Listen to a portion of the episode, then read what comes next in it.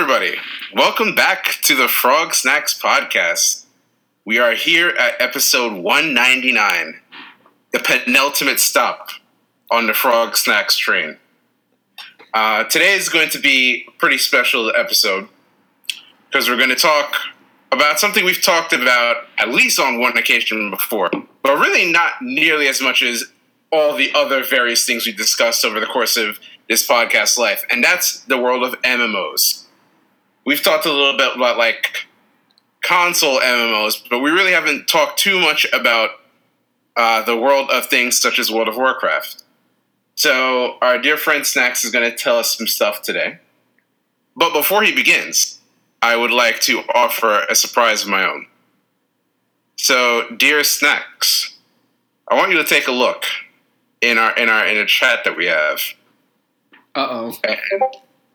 Take a look at that picture. Oh, shut up, dude. Did you? Is that? That what, picture. When did this happen?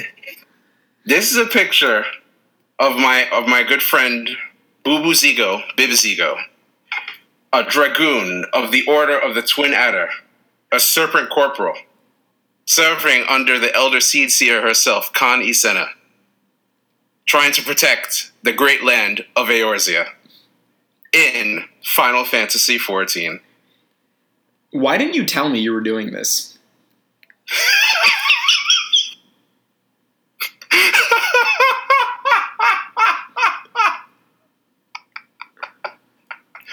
because, friends, sometimes some things are better left unsaid until they're. Here, take another one. By the way, use that as the episode picture so people at home can see. Yeah, I will. I will. What what I've done. Oh this man. is this is this is my homie in in Drachen armor. Well, You know what I'm it- saying? You know, it's like it's like I always say, better better to ask for forgiveness than to ask for permission.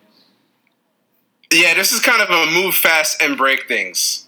Yeah. So the surprise is that oh yeah, you get to tell some stories too. But uh, I also want you to uh, since since I'm revealing this information to you for the first time, ask me anything.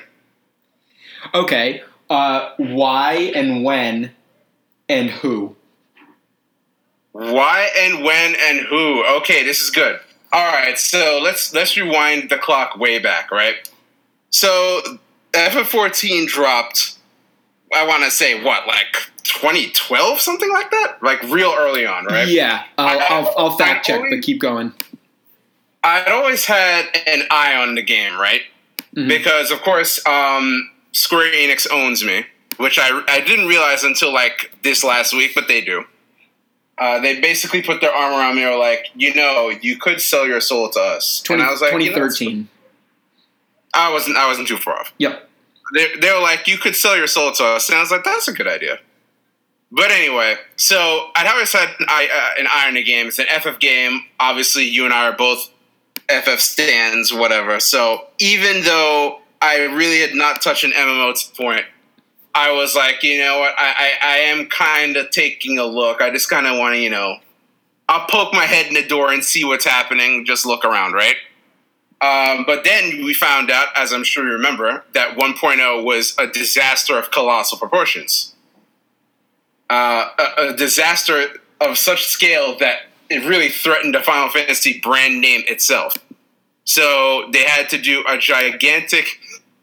I see your reaction. They did a gi- uh, They did a gigantic turnaround for the game. Right? They went on this crazy project uh, to basically uh, revitalize everything, which resulted in a Realm Reborn. And I'm watching all of this happen, and I'm like, oh man, that sucks. They put out a shitty MMO. Well, good thing I didn't play, right? Right.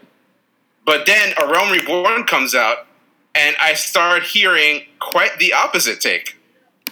I start hearing all the time, yo, this game's actually kind of lit. hmm Uh, as Heavensward comes out, and even going through Stormblood, that just keeps going, right? Then uh, PAX comes around, uh, last year's PAX, right? Yep. and the branding you'll recall was everywhere. It was also true of this year, but like last year was crazy. Yeah. As well as Uh, the thirst. Yes, as well as the thirst. The Square Enix booth was a mob scene for the entirety of the convention. Again, same thing uh, this year. So that really was like, hmm, all these little nudges went in this direction. Also, I forgot to mention in 2016, um, they did a bundle on Green Man Gaming, that bundle A Realm Reborn in Heavensward, and it was like $20. So I was like, fuck it, I'll snatch it up. Mhm. And at some point, I'll start playing, right? Yeah. Well, that point didn't come until last year. After, I will also add this. I had also decided, PAX basically said, all right, I, I want to try an MMO for real. Like, I'm going to do it for real. Mhm. And I actually started with World of Warcraft. Because I was like, hmm, I'm kind of on this mini Blizzard moment. So I might as well see, let me let me dip my toes in that water and see how it goes let let's let's recall for the folks at home uh, that I did have my one brief stint with World of Warcraft back in 2007, right? Which uh, did not go well, to put it lightly. Right. Uh, I was I was we- there. you you were there for that debacle, right? yeah. So I said for both, I said for this entire new run of MMOs, I'm gonna go this alone. I'm not gonna tell anybody. The only person that knew about this prior to right now is uh, Uncle Paws. Okay. Basically, because I could not keep it to myself entirely. Right. But he was, he was kind of like whatever. Uh, but uh, I played WoW for about a month. But I ultimately didn't resubscribe because I was like, this is fun, but I wasn't, you know, grabbed by the horns. You know what I mean? Right. But in June, you know what made me pull the trigger? This is going to be. Uh, you're going to say, of course, this that would be what pulls the trigger for you. Uh, I read an interview with the game's composer, Masayoshi Soken. And another part of the, the legacy of this game is people are like, yo, the soundtrack is crazy. It's awesome. It's awesome. It's awesome. Mhm. So once I read interviews, like, yeah, so I've done about 300 tracks for the game, and we have the band for the, the game that's going on tour. I was like, all right, I fucking have to play this thing. I have to do it. Yeah. That was when I pulled the trigger. So in June 2018, I created myself a Final Fantasy 14 account. And it's pretty much off to the races from there. And I've been playing ever since on and off.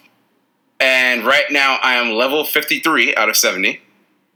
And I finished the main quest of A Realm Reborn. So I still have to do the two expansions but it's actually a really good time for me to be playing because the third expansion, Shadowbringers, is dropping in July, and I am super excited.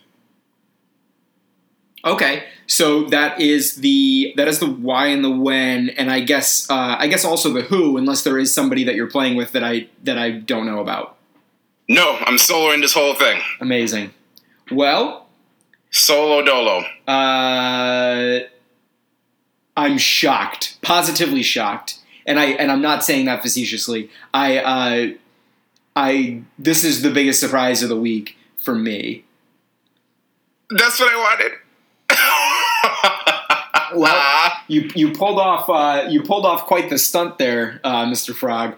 Um, I had no idea that this was going on, but uh, like you said, we're gonna have an interesting conversation uh, today. Uh, we're gonna be talking about MMOs, and we're gonna be talking about uh, pretty much the two biggest players in the traditional MMO sphere, right? Which I guess is, is World of Warcraft and Final Fantasy uh, 14. There are a lot of other games that are out now that fit the MMO definition, um, Mhm. but are, are kind of their own thing. You know, you, you've got your Destiny, you've got your Division. Uh, even you know, we- we've even made the argument that you know um, that Monster Hunter is is an MMO, but I think Monster Hunter's 100% MMO, but those are like the, the console MMOs are, even though all those games are on PC, are like the MMO lights. Mhm. you know, pretty much anything that does not uh, come from the like the WoW school of thought is pretty much a light MMO because having played 14, this is, and I'm not going to draw too many comparisons to WoW, even though I know this game cribs heavily from WoW. Why wouldn't it? Uh, I'm not going to make too many comparisons because I just don't know. So I can only talk about what I've seen. Mhm. But in general, yeah, this is a whole other ball game than the games from which uh, the games that are descended from it. Do you know what I mean? Sure, sure. Yeah, this is like a whole league more of um, how much it wants you to be involved. Right. Like this is definitely as you, as you know from your days in WoW, this is definitely the kind of game that they want you to play every day. it's a job. Yeah. Yeah, it can be it can be a job, but at the very least, it's a a, a hobby that, however much you want, um, can either demand or you can give commitment to it as much as you want. Right. So, oh god, I feel a little derailed. I, I had like kind of a vague idea as to what I was going to talk about, and and now I just uh, now I just feel like I I, I had I'm, I'm at the receiving end of like a kidney punch, and I don't know how to continue on with the fight. Uh, what what do we talk about now? What do we talk about? I I, I only want to ask you about FF14, but So I, do it. I know that there's other things you have to get to. Okay, so all right, all right, all right, all right, all right, all right, all right. Okay. As somebody This is my plan from the beginning. Okay, well, uh, bra- bra- bravissimo, frog. Um, okay, so, um, all right, let me let me um, let me regain consciousness here and and and cover. Okay, Great. So, so okay, um, I don't know really anything about FF14, um, other than that it's the the Final Fantasy MMO that is the most like WoW in that you know, like you said, how, how much it demands out of the player, or how, how much it requests out of the player, uh, and Yes, ex- and expects. So, in my WoW days, I Mhm. played from I want to say 2005 to about 2009, early 2010 ish. Um, Mhm. As a matter of fact, I can tell you exactly when my subscription ran out, and I think it was, um, it was fall of 2009. So, uh, yeah, Yeah, I was gonna say. I think I thought 2010 was a little late for what I know of you playing well. Yeah, beginning because it was beginning of my junior year of college. So I want to say uh, September 2009 was the last month that I played, but at that point I hadn't really been playing regularly for a couple of months. So Right. um, okay, so so that was um, that was almost a full decade ago. So Damn, that's right. Yeah, it was. Right. So, uh, and then this this all predates FF14 as even being a concept. Like we knew we knew cats who were playing FF11 in college, right? Um, hmm So so you know, and I and I and I, I did some like I did some like over the shoulder reading on on FF11 when it was out uh, because we we knew active players of it. So let me let me ask you let me ask you this. Yes, sir. One of the things that I found myself doing mostly in World of Warcraft, especially as somebody who played a lot by himself, hmm was I could not, uh, despite my best efforts, um, become thoroughly ensconced in the uh, in the PVE realm. Even though that was the the biggest draw of the game, um, I found myself much more comfortable doing um, exploration, light role playing, and a lot of PvP. I want to ask. Right. I want to ask you if two questions. One, is the game structured similarly, where you can kind of you know you know uh, make your own adventure, uh, and and two, as a solo player on a schedule, do you Mhm. do you also find yourself going down that path where where you're kind of ignoring the sort of like uh, like like hefty politics of the PVE world and, and of and of like you know uh, in, intra guild drama and stuff like that. So okay, that's that's a pretty good set of questions for sure. So well, one th- one big difference uh, between 14 and uh, WoW is that you know people do say the people who bother to follow the WoW storyline do say that it's a good storyline, uh, but that is definitely a shall we say lesser um, emphasis at least until more recent. I hear like the more recent expansions, they've kind of stepped up a bit, a bit but um, it's definitely a lesser emphasis than it is in 14. Like, one of the things I kept hearing, which really perked my ears up before I started playing, was that there are people who believe that 14 is low key the best Final Fantasy game. And I don't know if I agree, but they make it's a damn good argument, let me tell you. Okay. Uh, I'll get back to the storyline elements later, but this is like it has a this whole game in general is flavored with a little bit of all the games. Mm-hmm. Uh, the storyline though is very classic FF. You start off as some random ass dude, and by the end you're God. Yep. uh, so all this is to say that I played the game for the majority of my time thus far just as a regular RPG, albeit one where when you come to dungeons you have to do them with other people. And because this is a modern MMO, and I, am pretty sure WoW has this by now as well, uh, there is dungeons are called duties in in 14. Okay. So they have the duty finder. So whenever you need to go to a dungeon, you just hit the duty finder and it match makes you into uh, a group to do a dungeon. I'll go over the experience of doing that later. Uh, but that's how you get through all the the storyline. Du- well, any dungeon really, uh, but all the storyline dungeons. That's how you do them. So really, for the most part, it's just been me doing the storyline. And like I said, I completed the storyline. I want to say early March, and now I've just kind of been doing the Realm Reborn post game stuff. Uh, actually, it, in the next week, if not even like tonight or tomorrow, I may be going on my first raid. So stay tuned for that. But I haven't to answer your question more uh, targetedly, right? I haven't done too much of the PV content, and I've heard surprisingly little about. In in fourteen, the guilds are called free companies, mm-hmm. as opposed to the grand companies, which are the three city states that comprise the nation of Eorzea, or the, the continent, I should say, of Eorzea. Sure. Uh, I have not heard much about like free company drama, but uh, the free companies are like not a joke in this game, as I'm sure you can imagine. Yeah. Um, as far as PvP, I actually have not done any PvP yet. One thing I have consistently heard is that PvP in 14 is like whatever, like it's not something that um, people get very excited about. Sure. But it is there. And Square Enix actually does have like, I don't know if I'd call it a league, but they do have like officially supported uh, competition for it. Sure but for the most part, yeah, it has been me just like soloing, being a dude running around, doing the storyline, um, doing some leveling, etc., etc., etc. So soloing has not been bad at all.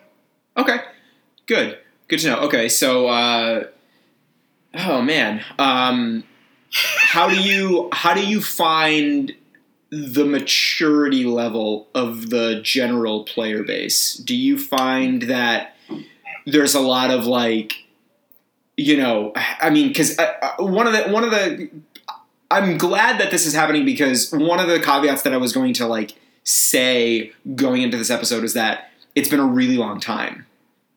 Right. i played an mmo um, but i do i do remember uh, general chat in world of warcraft being kind hellhole. of it, I don't know if I would go that far in the negative. I, I would say that it was a hellhole in that it was a microcosm of the internet writ large. Um, so you you got the good with the bad, but there was a lot of nonsense. Um, so so yeah, there was definitely times where it was just it was just terrible in jokes and and gatekeeping and like immaturity.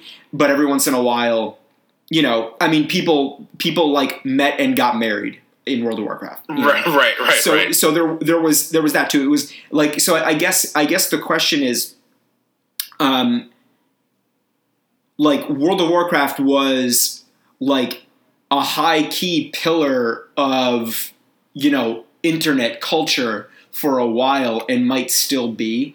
And I want to know if if like the general population of FF14 is like that too, or if they're if they're so like niche that it's it's just kind of like any other online video game.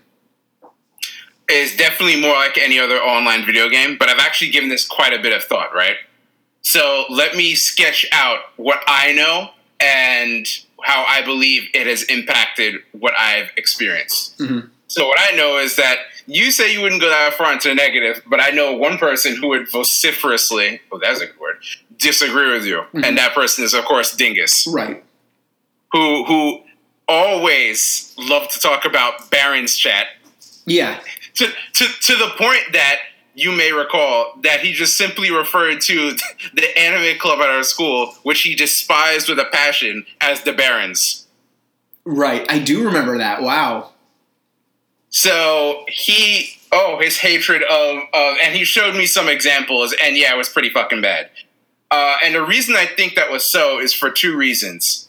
Uh, one, WoW was the biggest game in the world, right, for mm. a long time. Yeah, like juggernaut before before a league set reset all the boundaries. Uh, WoW was like the undisputed king. Yeah, and as we know from you know, the, the rule of thumb on the internet is that the biggest game in the world, regardless of the game's quality, is going to be a at best a mixed bag experience. Yeah. Because since everybody plays it, all the assholes play too. Right. So that is kind of where WoW has had its struggles, and I do believe, at least from some of the forum reading I've seen, uh, it still kind of has that issue. Uh, even though I think more of it is now due to people who have been playing so long that they really don't have patience for people who don't know what they're doing. Yeah, and I'll add I'll add one more thing uh, that was sure. that was brought to my attention a while ago about the Barrens specifically was mm-hmm. that it was uh, it, it, it was also a function of poor game design too. And I, and I know that that's mm. you, you usually don't hear the phrase poor game design and wow in the same sense. But essentially, what happened was that if you're not familiar, the the Barrens was like um, the first communal area of the game for all Horde players. So the the way that all like first time WoW play is structured is that every race has their own little starting area, and then mm-hmm. what happened was the Barrens was the place that everybody ended up right after the starting area. So you would spend maybe an hour in the game and get dumped into the Barrens. and the Barrens was gigantic.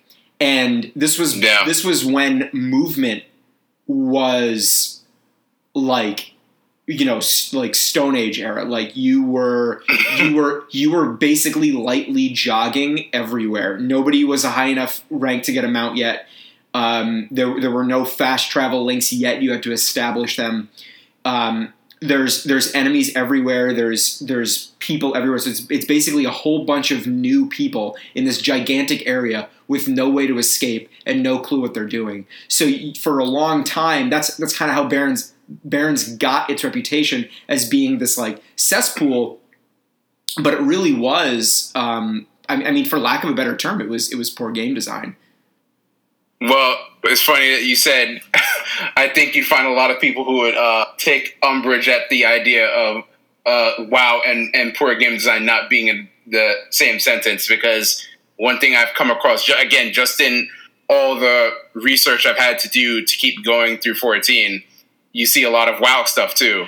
And oh, the, the fury level over some of the stuff that's been done in Battle for Azeroth has been kind of hilarious to see. Mm-hmm. I don't, of course, because I don't play that game. I really don't understand the um, the finer points of why people are pissed, but the anger has been pretty palpable, which is kind of unfortunate because I understand that people were pretty pissed with.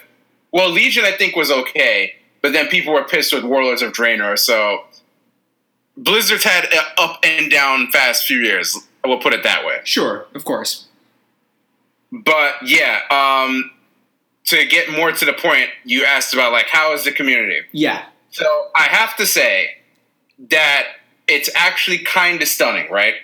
Because where I was leading with everything I said is that now you get to the 14 era where now you have all these MMO lights running around, right? Yeah. That don't offer quite the same experience, but pretty close to it.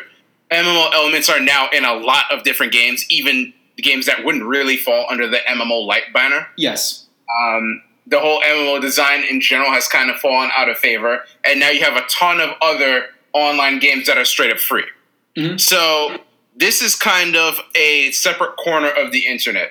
So I think that what you have now is a game where the price tag of the fifteen dollar a month subscription fee um, is a pretty big psychological barrier that keeps out a lot of riffraff. And I feel fairly confident in saying that because I have to say that every time I've been on this game, uh, the closest to negative experience I have had was Monday, but, but that was because I was being a dumbass. we were doing a high level boss, and I got greedy and was clearly standing in the, in the path of destruction. And it turned out that it set off a chain of events that led us to team wipe. We brought it back on round two, but still, uh, I got a message like, "Could you not fucking stand in the AOE?" Yeah. All right, all right, all right. But other than that, literally, it's been extremely positive. The worst I've seen is like when you get into a dungeon in Duty Finder, people might just say nothing. But we go straight through. People know what they're doing. Uh, dungeons dungeon runs take around twenty to twenty five minutes, and that's pretty pretty consistent. And if uh, people don't know what's going on, everybody's very quick to help. I also have to say that people are recruiting for their free companies hardcore. Uh, less so now, but like when I first started playing the game, almost every single time I logged on, I got at least two free company invites out of the blue, unprompted. Hmm. And people were like, "Hey, we have this really great free company. We're super friendly. Every we're not like you know tryhards or whatever. Come through."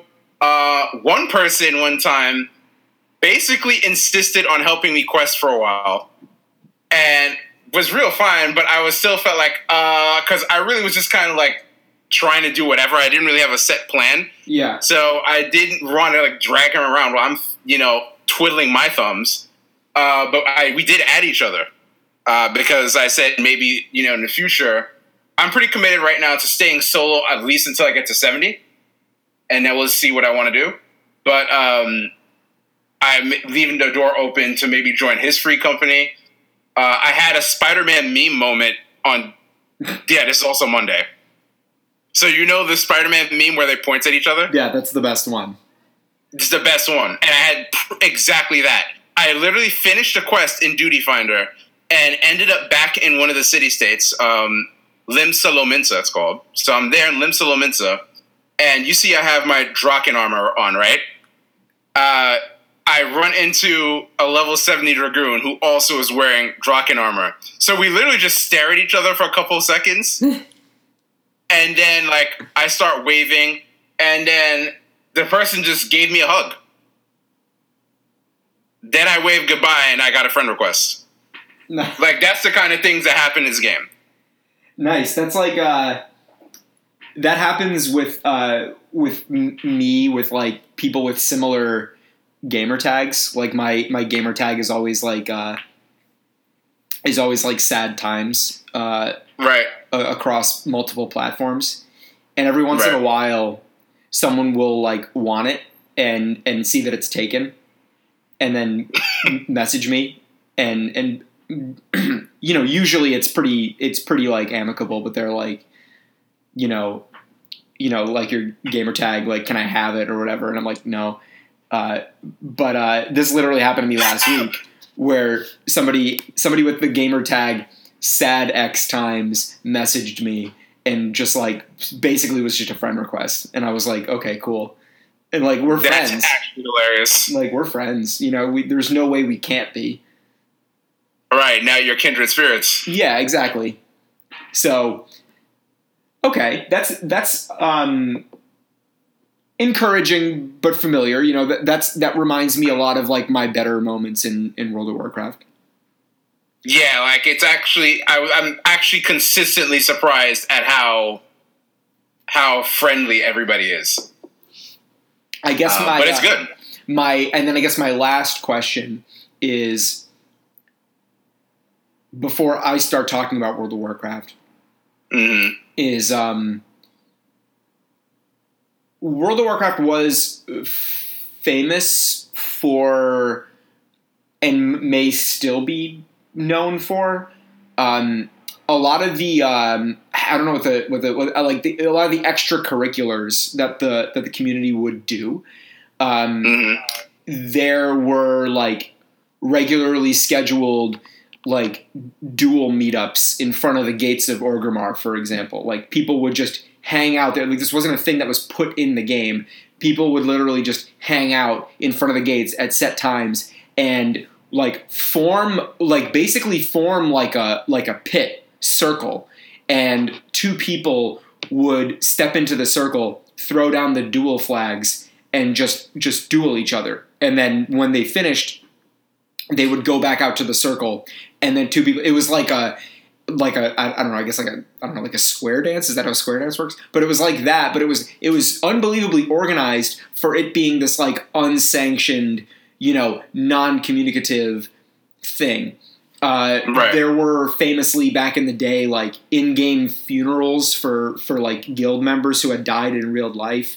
Um, there were all kinds of stuff like that that would like make the news. Basically, all the shit that you hear about Eve nowadays, like that Right. stuff's been going on in, in WoW uh, for a while, or or at least like got a lot of press back in the day when it was when it was happening because it was the biggest game at the time.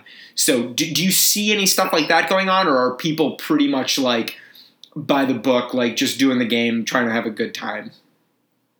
Uh, as far I'm not really on like the forums and stuff to know that's that kind of thing. And it's, again, since I'm a solo player, I'm disconnected from probably a lot of the intrigue that would come from people talking about other people playing the game. Mhm. I imagine when I get in, I'll find out a lot more. But um, uh, one thing, now that you mention it, I don't know if there is world PvP in this game because I certainly have not heard anything about it. I'll have to look that up, but or maybe it's just I forgot. But yeah, I I'm not aware of there being world PvP. To my knowledge, PvP is a completely separate, distinct thing. Uh, as far as like in-game, I'm sure people do in-game funerals and such. Uh, I know that the game does officially support weddings, the ceremony of eternal bonding. Wait, like in game, like your character can marry another character, or the game Yes. supports like if people met in the game and got married in real life. Well, I mean, you can get married in the game, but I imagine if you're married in real life, you probably just do it in the game. Okay, sure, right. How funny would that be? Like, do you think that'd be? Do you think like if okay, like let's say you're It's married. definitely a thing. let's say you're married, right? And your your Mm-hmm. spouse and you and your spouse spouse both play, and you know they were like, "So, honey, are we gonna like get married in the game?" And you're kind of like, "Well, no. Like, I kind of like have my my game life separate from my my home life. You know, like it's it's like a second world type thing. That's kind of like the whole appeal of an MMO." And then you're Right. like, and then your spouse gets pissed, and your spouse is like, "What the fuck?" Like, you know, we got to get married in the game. Do you think those fights happen? I'm sure that happens. I'm sure. I'm uh, Um, I'm like very entertained at the idea of that happening. I'm sure that has happened. Though I have to say, um, from what I can tell, at least going by like Twitch and what things I've picked up off the internet, there are like a lot of women that play this game. I mean, I knew a good amount of women played WoW as well, but like I think there's a definitely a substantial female presence in this game. Yeah, Um, so I would not be surprised, you know, if people talk about, you know, they have this side piece in the game. and yo, like imagine if you're married in real life and your spouse also plays the game, but your character is married to some rando. Like, do, like does your spouse get pissed? They have to. I bet that'd be so funny to hear. I I bet that conversation would be. I would pay money to hear that conversation. well, the win that could be taken out of your sails or added, depending how you react to it, is that they might be like, well, that's okay because I also got my. So they they're both married to random people in the game. That somewhere. would that would take the wind out of my sails. I want I want them to get upset and then have to like rationalize why they shouldn't be upset, but then like still be upset and feel guilty about it. Like that's what Yeah. that's what I want. But anyway, so you But okay? yeah, um, yeah, that's pretty much what I can. I don't know anything about like unofficial stuff, but this is very much like I've heard the term for both WoW and 14 as the theme park MMOs, uh, and they take that very seriously. So there's so much like official stuff to do in this game Mhm. that I can't imagine that um, there's a huge demand for a lot of like off the cuff stuff. Okay, that's fair. I okay, so you know, I, I also uh, knew a lot of women who played WoW back in my my playing days, and I think um, and I think that that's gonna gonna come into like. I mean, we all we all know that you know uh, there have always been female gamers that have been like underrepresented in just just in terms of like you know women who consider who play games that consider themselves gamers versus men who play games who consider themselves gamers, right? Which is why the percentages have always been skewed. But I think like the draw is universal, uh, which which I think is was what um, why we've seen like empirical data showing that there's like a, a large amount of female players, um, and that's this whole notion of there being like uh, like a of you having this separate life from from your real one, right? It it it's- it, it, Right. it goes hand in hand with the with the simple demands of the game and what it allow what it allows in terms of a social life, right? So Right. before I get into that whole point, let me let me give you briefly my my history with with World of Warcraft and, and to the listeners. So uh, I want to say 2005. The game had been out for a little bit. I was obviously aware of it. I think at this point the the South Park World of Warcraft episode had already aired. It was it was it was huge. It was uh, it was it was a capital B capital F capital D right, and this is like you know so so um I had a friend who was playing the game and he uh, he soured on it very quickly. And so Mm. I and I, so I, I told him like, listen, man, you know, um, I'll like buy your account off you and like you know scrub all your data and like because I I, I want to play it right. And he's like, yeah, sure. So so I I, I, I came by his place and I rem- and I remember I remember this like it was yesterday. Yesterday, I remember this like it was Mhm. yesterday. I go to this kid's house. He gives me the discs because I had to install it via disk, right, on my family's Right. like Dell computer, right. Uh, it was it was rough, and so and he and he hands me the game and he says to me, "You are going to immediately hate this game, or it is going to become your life." And that's exactly what he said to me. And I remember being like, "I don't know if I want to play this game, dude." Like, I felt like I felt like I was buying drugs. Like it was really. It, it- he made it like way more. He was a pretty intense. He still is a really intense dude, but this was like. I felt like I felt like weight. Like he had, he was giving me this thing, and I felt like this weight, and I was like, "Oh my god, I'm, I'm like carrying something really important here." So anyway, Right. I go and install the thing, and I mostly just mess around for a really long time. Like I don't get hooked, but I'm I'm fascinated with it, with how with how big it is and how much there is to do. And this is all pre BC, right? This is Right. this is before the first expansion. The game had only is been out- OG. this is, OG. this is super old school, right? I'm, I'm learning the game pretty much at the same time as everybody else, even though there were plenty of people in Endgame at this point. Right. Um, and, and and and sort of like little by little, I I feel like I am getting what it is that I'm supposed to be doing, but I'm not playing it nearly as much as I should. I was I was you know starting to look at colleges, and I was studying for the SATs. I, I wasn't really studying for the SATs, but I was you know uh, Pretending. pretending to and and so um and i was also you know i was also playing every other game in in the book like i think um i, I was playing like metal gear solid 3 and, and all this other stuff and i remember like you know playing all these other games that were out and and i kind of would just you know um for a little bit here and there kind of like poke and prod at the game. And and that became like more and more of a thing. And then when I got to college, I remember um, pretty like pretty much the first semester of college, the friends that I had made, um, you know, Dingus and and Derek and a whole bunch of a whole bunch of guys. Right. Um, I found out that they were all playing World of Warcraft, and and and I was thrilled at the idea of playing uh, with other people.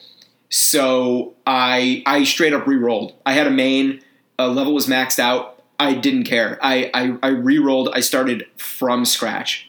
I started completely from scratch, from scratch, and I leveled all the way up, caught up with everybody, and that was when I really got into WoW. Was when I had kids down the hall who were playing it also all the time, and that was when So I let me- yeah. Go ahead. I want to pause you real quick because I want to make two points. One for the listeners, which is I I, I don't think you completely sold exactly how outrageous the WoW crew was in our building. hmm Like we had what at what one point like what almost twenty people playing that game Yeah, just in our just in our building. To say nothing of what was going on on the rest of campus, yeah. So this is Uh, this is shortly after. scale takeover. Yeah, this is this is shortly after BC. We had um, we had an entire uh, we had an entire uh, hallway pretty much that was that was dedicated uh, to the game, and the few who weren't were still like on board with it. Like they're I, like we had at one point um, one of our one of our players had um, taken a table and and put it in and moved all the beds around so that there would be enough room for this table. And everybody put their laptops on this table and and we would all play World of Warcraft at the table in the same room. Like and if you've ever been to a college before ever you know how small these rooms are and we had Yep. like like eight or ten people huddled around this table like with their laptops playing WoW. How we didn't cause a fire or, or anything, I, beyond me. But so so it was, Yeah, there's no water cooling, bro. and, and this was and this was after a lot of people had left the building, but were still playing. So it was, uh, it, it, I mean, we did like we did like a group outing to the the closest mall to wait in line for the midnight release of Wrath of the Lich King in 2008 I remember that. and we needed we needed multiple cars. We needed Woo! we needed multiple cars. You had to have a caravan, bro. we had we we had a straight it was the Oregon motherfucking trail like driving at like 11:30 at night to this to this mall in New York like trying like trying to buy Wrath of the Lich King. and we were we were late dude we were like the line was the line was snaking around the mall and Mm. I mean, it was it was pretty serious stuff, man, and, and and we had a huge community, and that was when I really started getting into it.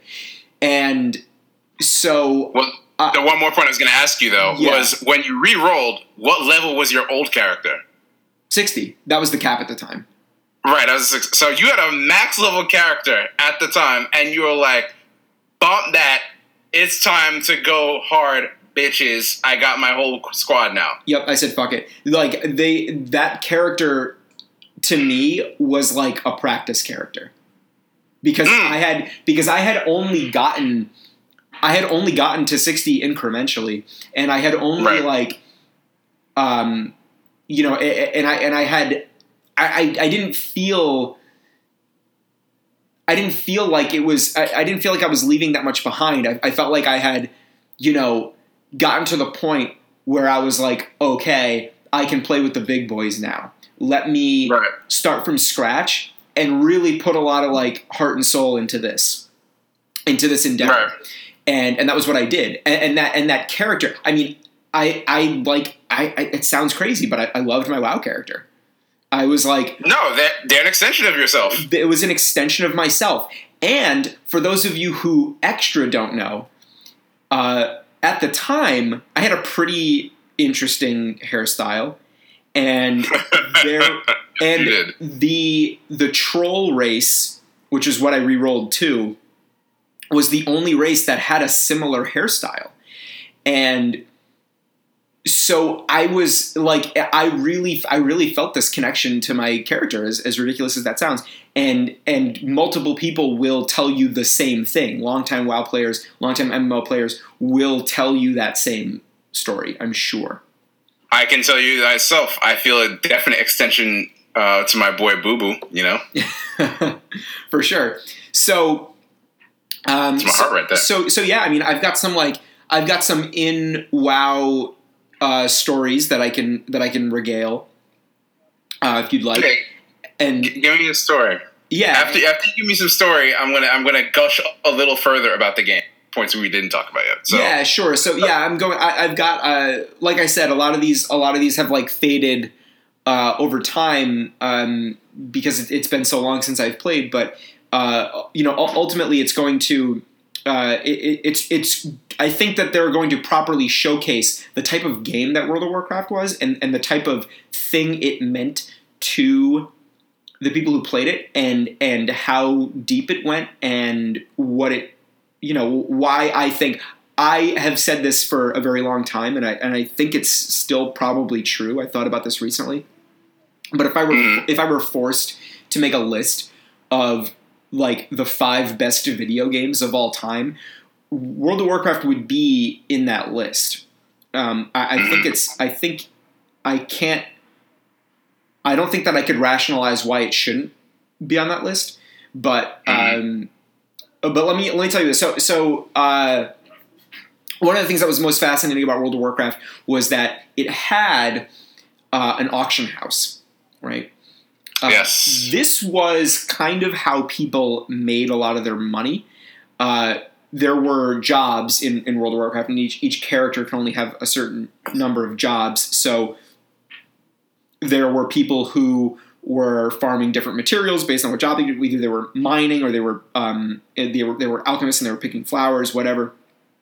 And you would get to the point where you were so good at this thing, and you were able to get like some really high level materials that everybody needed to make stuff, even the people who couldn't farm them themselves, and all that stuff would be bought and sold in the auction house. Mm-hmm. So, the most fascinating thing about the auction house was that there was a living, breathing economy of, of goods, of goods and services. And there was a price set by these by these these guilds, right? And I don't mean guilds in the in the you know the, the literal sense of it, but I mean like I mean this this like uh, this like unstructured brotherhood of people who were able to produce these goods and and what they thought was a fair going rate for those goods to the people who needed them, and th- it was it was all unwritten, right? This was all like unwritten rules of the auction house and, and of the economy. But like, if there was if there was a surplus of a thing, the price would go down. It, it, it really did work exactly the way as like not exactly the way, but very similarly to like what you learn in like Econ 101, right? Like Mhm. supply and demands type stuff. So there was a time where once I was like, well, shit, who cares? Like, whatever. I'm just gonna like make this. I'm just gonna undercut everybody. Who cares, right? And I, and I did Right. that, and I got like. I didn't get I didn't get threatened, but I, I got like a I got like a coaching moment from from somebody else in in the server. I, I, I had somebody message me and, and just say, "Hey man, listen, like you can't do that, and here's why." And he basically like explained, and he basically like explained how you know um, you know about how like like the output of labor works, and I was it was it was unbelievable. Like and and I never did it again. So that's so that's story one, and and the cool part about it was that uh, server to server, these prices are wildly dis- dis- disparate because one of the things that I found out about World of Warcraft was that the um, basically money dropping was on an RNG status and it varied server to server. So there were some servers that had that literally had more money going around than others. And it wasn't because of the amount of work put in by the people in those servers, but by how much would actually be produced by random number generators in that server. So I thought that that was Wow. fascinating. Um, so there's that story, and then um, the uh, the second story is uh, the the one time I tried to go on a raid. So um, this is uh, this is this is uh, a little bit of a personal story. So I'll, I'll like skip the personal aspects of it because there's a there's a there's a point that I want to make and, and it had to do with like the drama that was inherent in World of Warcraft, and that was so. I say, okay, I, I want to do this raid. I've been doing PvP forever. That's what I stick to. That's what I like. Let me do a, a, a let me do an honest to god raid hmm so I joined. Uh, I, I joined this. Um, I joined this this this guild, I guess, and they're like, "We're going to do this raid at this time." And so I went and did the raid, and I learned about the raid. I learned about all the bosses. I, I listened to everybody, Great. We get to this one boss in, in towards the end of the raid, uh, and the it, it drops a thing that I want, right? Mhm. and and the thing that I want drops. Now, the way that guilds worked, I don't know if they still work this way, but they probably do. The way that guilds work is is is sort of like a mix of labor and seniority. So people who have gone on the most amount of raids, uh, uh, you know, eventually get priority for items. The people who have been in, part of the guild for for long for longer get priority for these things. And and so like when a single thing drops, only one person gets it, and it's Right. up to the guild leadership to decide sort of decide who gets the thing. So by process of elimination, I am the one who needs this item, right? It's a it's a it's a smaller raid. It's it's um I think it's 15 people instead of the the 25 or 40 man raids that that were going on pre BC. Um, Right. So it's 15 people, and the item is uh, mail uh, as a as a M A I L as in like chainmail, right? As opposed Right, to right, right. cloth or leather or plate armor, right? Right. Uh, I'm the only one that uses. Uh, I I played as a shaman. I'm the only one that uses mail armor. Uh, it is the only thing that gives um, elemental buffs. I, I, I played as an elemental shaman. Cool. I was the only one here, right, who, who needed this item. So I thought that by process, process of elimination, I would get this. I would get this item, and they gave it to a paladin instead, and and the it, which doesn't make sense because paladins use plate armor, and so so when I brought this up to the guild leader, uh, he basically told me that you know uh, you know that, that this person had been in the guild for longer, and I said, but that that doesn't that's a moot point because it's not my thing, and we got in this whole argument, and I said I'm never raiding again. We told each other to fuck off. I left the guild. Uh, I was like, raiding is so stupid. I'm so glad I, I never I never did it, and I'm so pissed that I did it this one time, and I'm never doing it again. Right? Fuck raiding. Oof.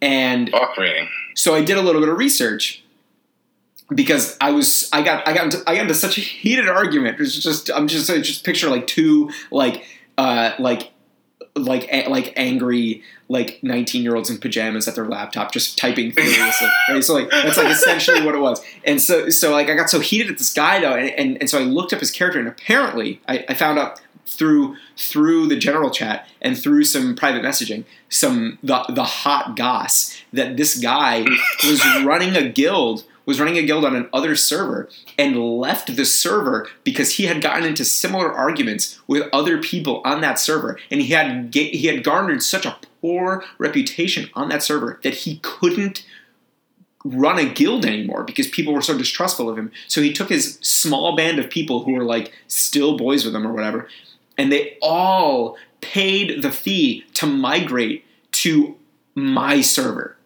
of all servers. What? Yes, and that was the one that I joined, and that was the one. I, so I never tried it, even after learning all this and learning that I had gotten just like you know, a, like a a, a, a shitty A dice bad roll, roll, basically. You know, I I still was like, no, I'm not doing this. And then Wow. uh, so I'm, so I was like I, ne- I I soured so quickly on raiding. I just never did it. It, it, it required too much. It was too time consuming. It was uh, highly highly political. Um, and you know, uh, as as as an aside, I'm I'm generally suspicious of hierarchical structures in general, but especially like completely virtual and unnecessary ones. And I and I was like, this is like I didn't like any part of it. So Right. screw it. I was into PvP. Mm. The the the PV I have I have so many fond memories of PvP in World of Warcraft. Uh, I, I can't really uh, pick like a single one that I liked the best, but my favorite thing about it was that there was there was there was almost no communication. Right, it was it was generally chaotic. Um, but my favorite was I would run Arathi Basin. Arathi Basin was my favorite. Arathi Basin was basically um, uh, point control. Right, there were five points. You control the points. You got points based on how long you had the points in your control over, and it was just Horde v Alliance, whatever. And my favorite thing was over and over and over again. So one of the okay, I, but real quick as a as a as a preface to this story, uh, between Horde and Alliance, there was infamously no way to communicate. Right. Right. Um, you could type at a player on the opposite faction, and it would generate as like gibberish. So there was no way to communicate with with that person whatsoever. Right. So I would run Arathi Basin so much, and and there was a I was an elemental shaman, right? And there was an there was an a human arms warrior. Um, I don't yeah I don't even know if these specializations still exist anymore. Like I don't know if there's like arms dual wield and protection warriors anymore. Or fury, fury, arms, fury, and protection. I don't know if that still exists, but there was an arms there was an arms warrior there uh, who, who's a human, so he was on the alliance, and I played him Horde, and I would see him over and over and over again in Arathi Basin, and we would both run to the same point. We were, you know, similarly stacked gear wise. We both um, were similar, uh, like ability wise, hmm and there was no way, there was no way other than emoting to one another to communicate. And Hmm. we would start off, and it, it was like clockwork. You know, I would see him in an Arathi Basin match. We would immediately run to the same point, and we would duke it out. And we would always be at the top of the leaderboards at the end of the match for honor kills. Like we were both really, really good at PvP, and but we would always make time to duel one another at the same place. And then once I knew that he was also playing, because there was no way to check other than r- randomly running into him in Arathi Basin, we would queue up again, and we would do it over and over and over again, and so that because we knew that the other team would have that person on it, and I- That's wild. and I don't even remember the person's name. I never got the person's real name in real life, obviously. I never communicated with them. There was no way to. We we would occasionally wave at one another in the game, and that was it.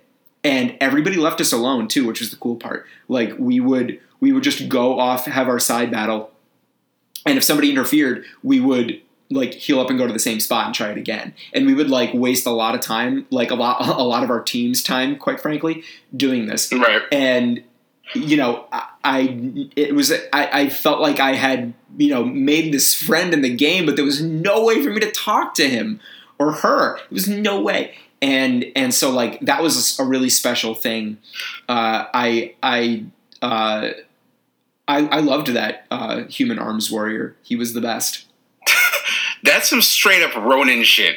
right that was like yo that that was like uh like i wonder if he remembers me you know Probably. If you guys were doing that as many times as you say, then there's no way you wouldn't remember. Who knows? For all you know, he could still be playing the game. yeah right probably And, then you have like some 10 years older, you know, moment or something.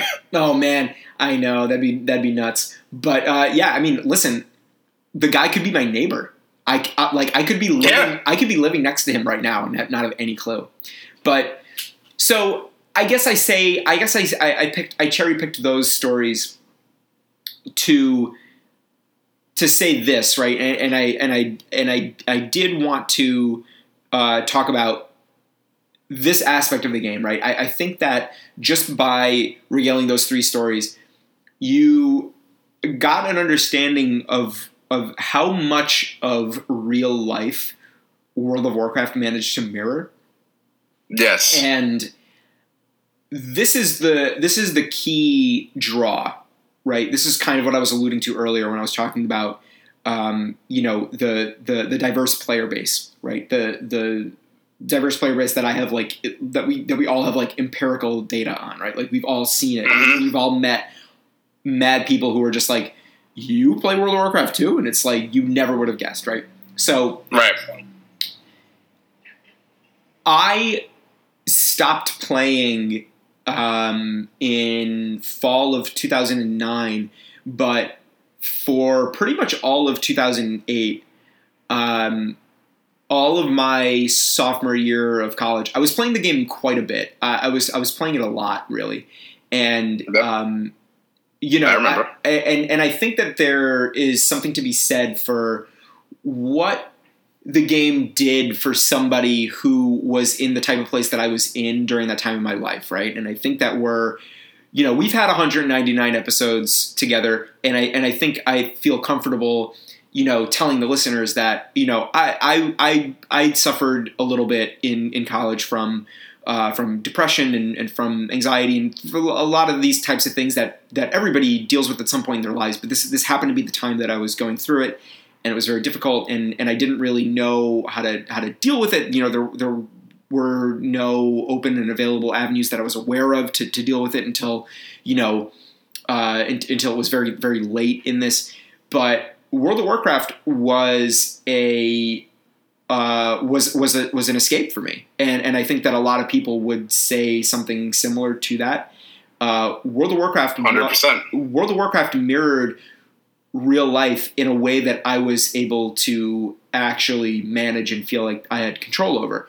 You know, uh, except for that fucking raid, man. I, I had I, I felt so powerless, but like I was um, I was good at PvP. I, you know, was was able to lead a team in, in, in, a way where I in in a in a place that, unlike real life, I felt like people, you know, saw the the the immediate fruits of my labor and the immediate merits that I had, and and responded to it uh, in a very quick and a very uh, you know abject and apparent way. Where where in, real life I always uh, felt like, especially as a college student, you know, you feel like you have nothing to show for any of the work that you've ever done, you know, and and um, you know, m- my job paid minimum wage, even though I was busting my ass. You know, my my grades weren't that great, even though I was studying hard and, and everything. And it's just like, uh, you know, this this was a this was a place where I was able to uh, be. You were a master of your own fate. I was a master of my own fate. I, I, I saw I saw direct and tangible results to the well, not tangible, like you know, intangible. But I saw results, direct results of the things that I was doing. I felt like um, I, I, commanded some minute level of respect that I felt like I didn't have in real life.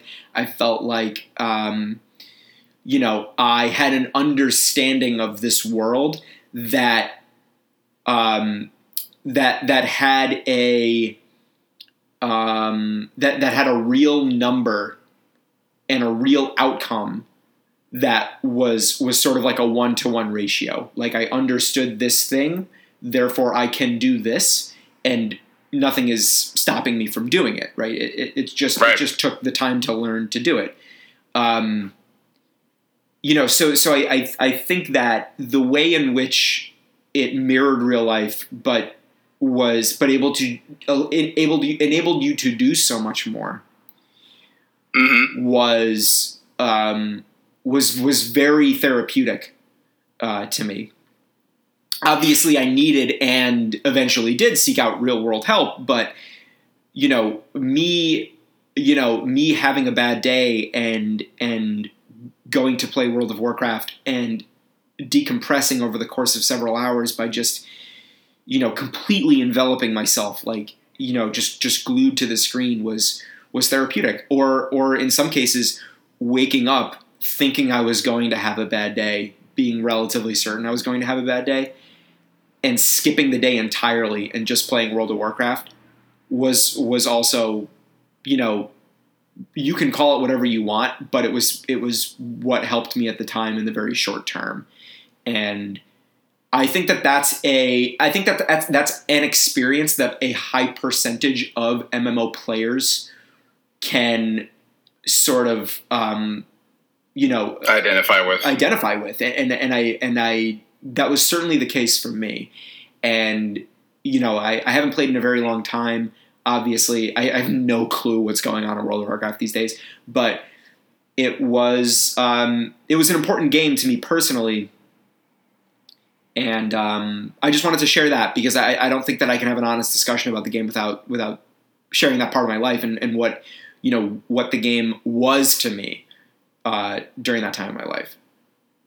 I'm glad you did uh, because that story I mean, we know for a fact is not an atypical story, right? Right. Um, particularly as you said for college students. But I, am really glad, and I, I thank you for sharing that because it really cuts to the heart of not only why MMOs are a big deal, but why video games in general are a big deal.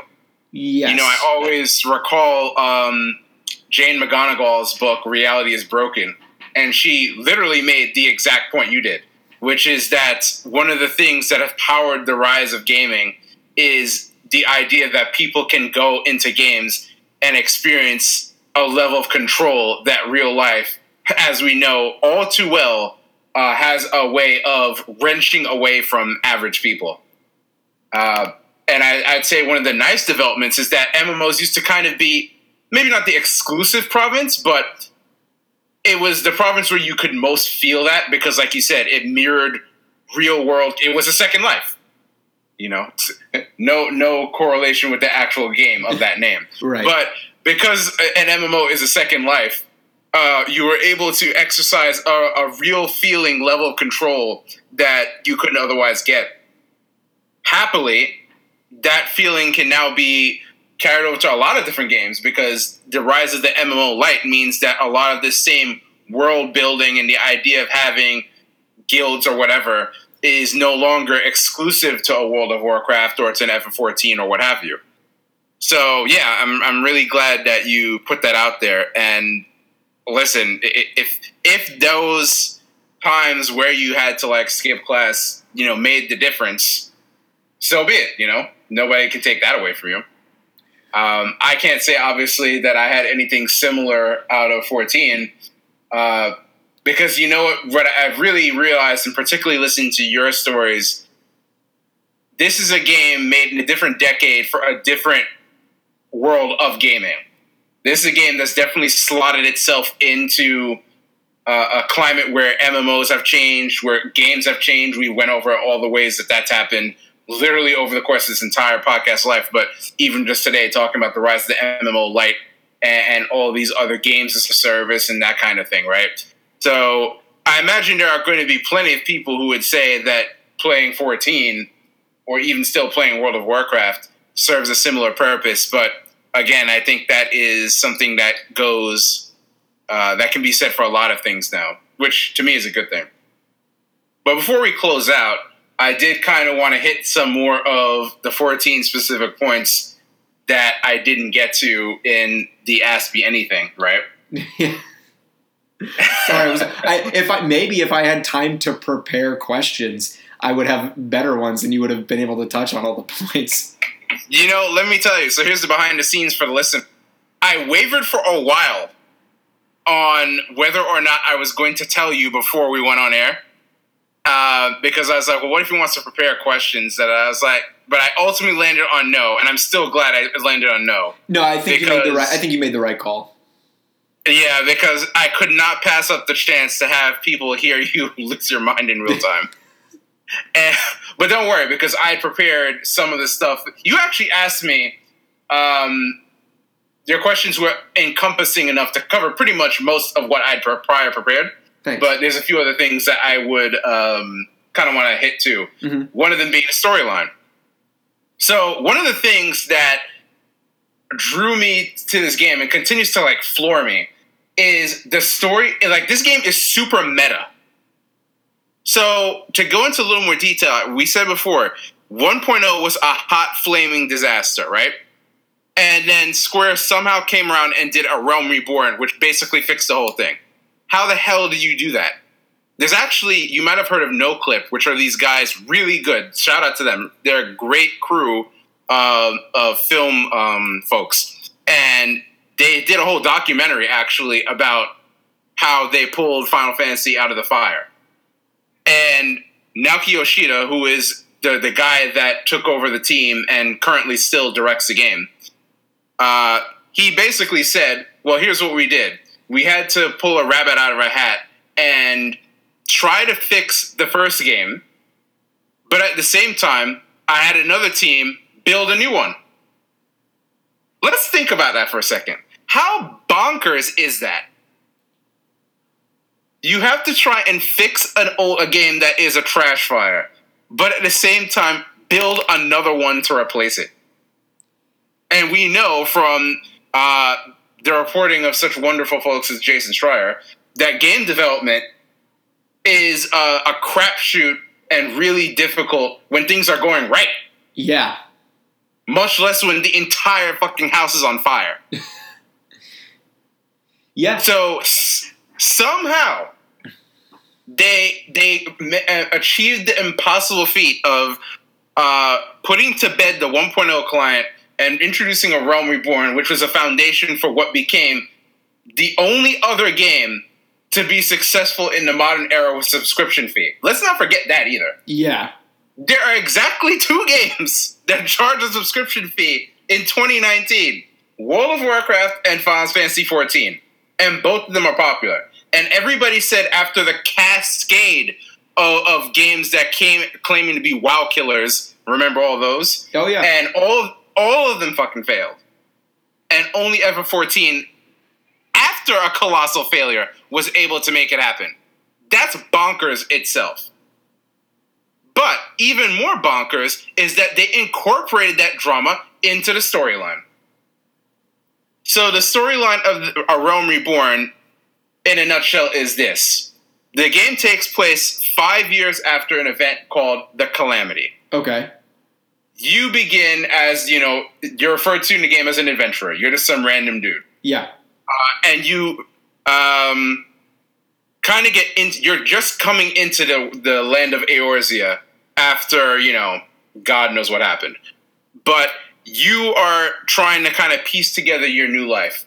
Over the course of the game's plot, you find out that the Garlean Empire to the north of Eorzea is like, we trying to take this whole shit. Okay. And they were trying to do that in the Calamity too. Um, the reason the Calamity happened in in-game lore is because there what what happened is that there was a moon called Dalamud, which turned out to be the housing shell of Bahamut. And in the course of the Garleans' machinations to take over Eorzea, that moon fell to Earth and essentially killed everybody. That Oh, event, man. I might add, is the actual end of the 1.0 client. There's actually video of it online. Like Square Enix straight up said the, the calamity is the last thing that happened in 1.0. yeah.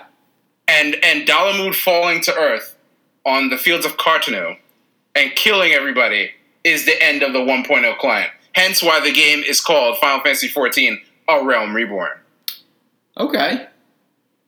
So the game storyline I find to be super fascinating. Not quite like The Witcher 3 level, but I, I really, really liked it.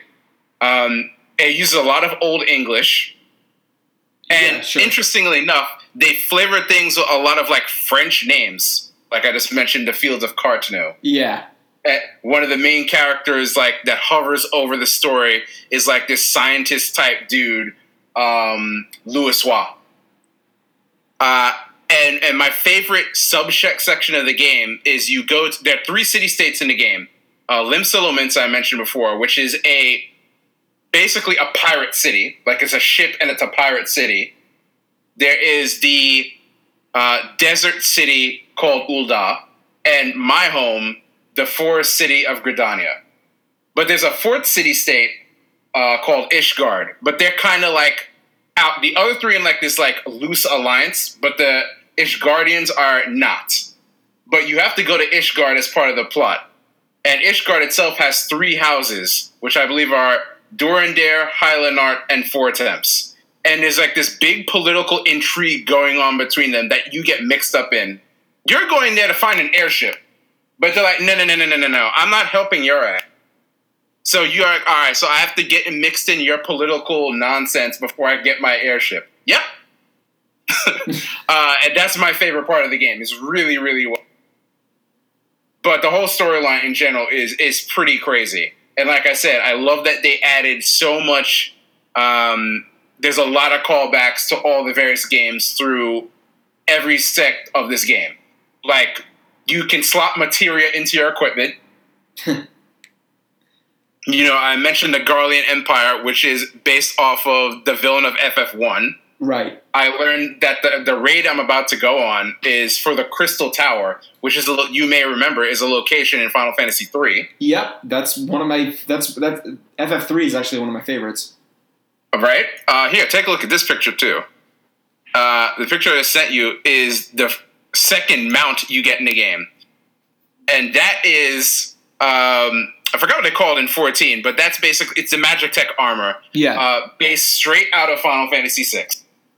Also, fun fact: when you when you get it and you can just walk around the land with it, it plays Terra's theme. So, like, as a longtime fan of franchise, every time I'm playing this game, I'm just like, It's- yeah. It's, Uh, it's, other- it sounds like it's uh it's it's like a, a game for for fans, right? Oh, 100%. Uh, anybody can play it because they do a really, really good job of just like slowly integrating you and ramping you up. Um, but there's definitely a lot of things that if you're a fan, you're going to take notice of. Like you can have these little minions walking around you, and and many of them are based off of FF characters and beasts. Uh, but one of the, the things that really has me excited for the game's future is just how much they're doing. They do all these really cool crossover events. Uh, well before I decided I wanted to play, they did an FF13 one, which I wonder if I can still get any of the quest stuff from. I'm gonna have to look that up. You may have heard last year. Obviously, they did the Monster Hunter one, so that Behemoth is in Monster Hunter World, but Rathalos is in uh, FF14. But I don't know if that's a timed event. I have to check that out. Apparently, it's like a fucked up boss in 14. uh, they're doing. I'm super excited. Next week, they're finally doing the Final Fantasy 15 crossover quest. So you'll get to run around with Noctis for a while, and you'll get to get as a mount the Regalia, which is a four-player mount. No way. That's actually really funny. That's it's crazy. So I can't wait for that. Uh, but even wilder is the raids they've been doing. So they started doing like these, you know, collaboration raids. So they had the Return to Ivalice one. So they had the guys from Final Fantasy Tactics come back and do a raid based on that game. Nice. A whole a, a series of them. That's actually wrapping up soon. Uh, they announced during the fan fest that none other than Yoko Taro and, and uh, Yosuke Saito of Nier Automata are going to be doing a NieR themed raid uh, in this it's next going to be completely batshit. It's going to be crazy. I can't wait. Uh, and, and your boy Tetsuya Nomura is doing some designs for yet another raid. So they got like a lot of cool stuff. They Yeah. just keep churning out. It's so great. Uh, and and one of the big technical things they're doing. So you mentioned like servers and server drama before, right? Yeah. Uh, an interesting thing they're doing with this game is that they're introducing what's called the world visit system at the end of this month. So, just like every old school MMO, uh, there's data centers and there's servers. I play on the Jenova server in the data center Aether. Okay. So, what they're going to do is they're basically going to negate the uh, importance of those servers soon. Because with the world visit system, your character will always live on whatever server. So my character's always going to live on Jenova. But with world visit, I can go and play on any server I want in the data center Interesting. which means that all the congested servers are people are going to flow. You're basically going to have commuting inside the game. like the big gripe I have with this game right now is um, the queue times for like the duty finder can be pretty long. Like usually it's about 20 minutes to get into a dungeon. oh wow. Yeah, but that's because actually I picked up Jenova was a preferred server when I started playing a low pop server. Uh, it's standard now, but even so, it's not a lot of people. So I can, if I'm really impatient, I can go to a higher pop server and try and get in there. Um, or hopefully, people from the higher pop servers will just be coming to mine. So the queue time should go down for everybody anyway. So stuff like that is going to make it's going to be really really interesting. It'll basically negate the oh what server are you on because effectively it's not going to matter. So I think that's going to be a big change for the game and a welcome one. So I think that is everything I really wanted to talk about. Um, but yeah, 14 has been super fun so far. Oh, how could I forget? Shadowbringers. One of the things they're adding. Uh, of course, they're adding new classes and stuff like that. I just wanted to highlight one of the classes back, talking about um, well, bring it in, talking about bringing back all sorts of FF stuff. What the new tank class in Shadowbringers is the Gunbreaker, who has Squall's Gunblade. What? That's awesome. You know I'm there. Yeah. So yeah, that is that's 14, um, and that's WoW as you've gone over. Um, I've said my piece. Yeah. Um, there's a lot to cover. Um, you know, longish episode, but um, You know, Important one. important one. So I'm sure if you are an MMO player, you have uh, plenty of stories to share. Please, you know, don't hesitate to reach out to us. Um, you know, uh, we we've got um, you know we've we've we've got spots on the internet for you to for you to share these stories, and we'd love to hear from you. So we're on Twitter at Frogsnacks. We're on Instagram at Frogsnacks Podcast. We've got our website, uh, frogsnacks.net, and we are on your uh, podcast launcher of choice. Rate, review, subscribe, all that stuff really helps out. And um, we will see you guys next week. for our final episode. Peace out, everybody.